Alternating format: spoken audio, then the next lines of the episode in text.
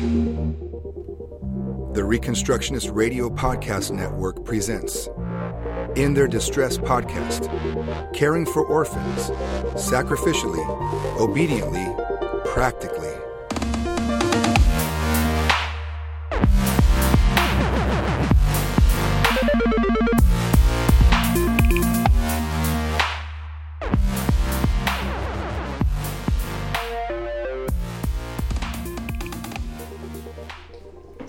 Hi, everyone. You're listening to In Their Distress podcast, and we're your hosts, Matt. And Helen.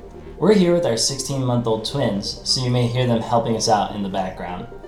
Last time we looked at how someone can become stateless and what it means to be stateless. While it sounds simple to say that a stateless person has no nationality, the implications of what that means are more profound.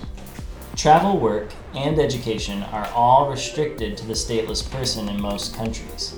And worse still, stateless individuals are some of the easiest targets for human trafficking.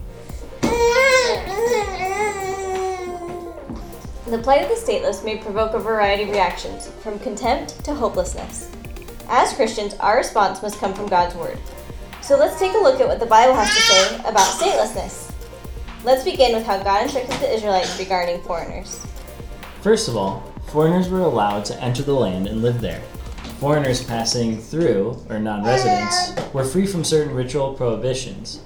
However, both non resident and resident foreigners were under the law of God.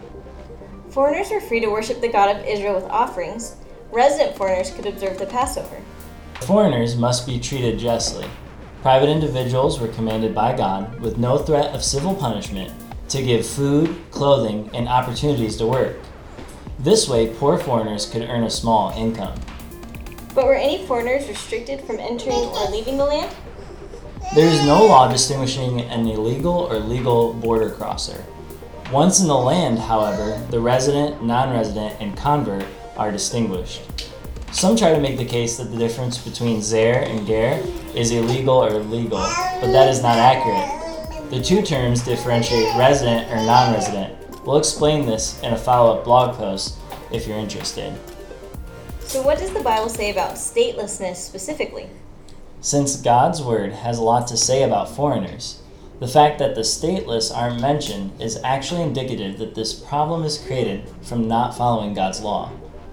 Governments have stepped outside of God's Word. They have set up tyrannical mandates, and by doing so, have created invisible people. So, how would God have a godly nation treat those who've been made stateless by ungodly leaders?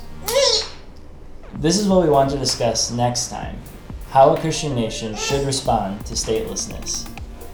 In the meantime, we'd love to hear from you. As we lay the foundations of what caring for the orphan looks like, we want to include real life examples. If you or someone you know is caring for orphans sacrificially, obediently, and practically, please let us know. You can email us at matt at reformedexpressions.com or contact us through our Facebook page, In Their Distress. Thanks for listening to In Their Distress Caring for Orphans podcast with Matt. And Helen. For more, check out reformedexpressions.com and reconstructionistradio.com.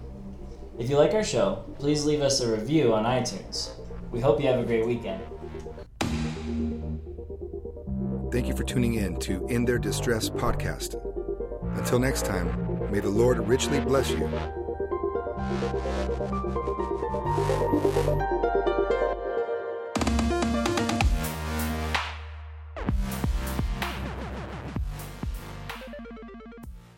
Our shows, but that you also live out your faith in every area of life. We can talk all day long about these things, but if we fail to put them into practice, then we fail as ambassadors of Jesus Christ our King. Subscribe now to your favorite Reconstructionist Radio Podcast Network shows, or you can subscribe to the Reconstructionist Radio Master Feed, where all of the content we produce, including the audiobooks and audio articles, will pop up as soon as they are available. And don't forget to visit ReconstructionistRadio.com to volunteer as a narrator or to partner with this ministry financially. May the Holy Spirit stir you into action for Christ and His kingdom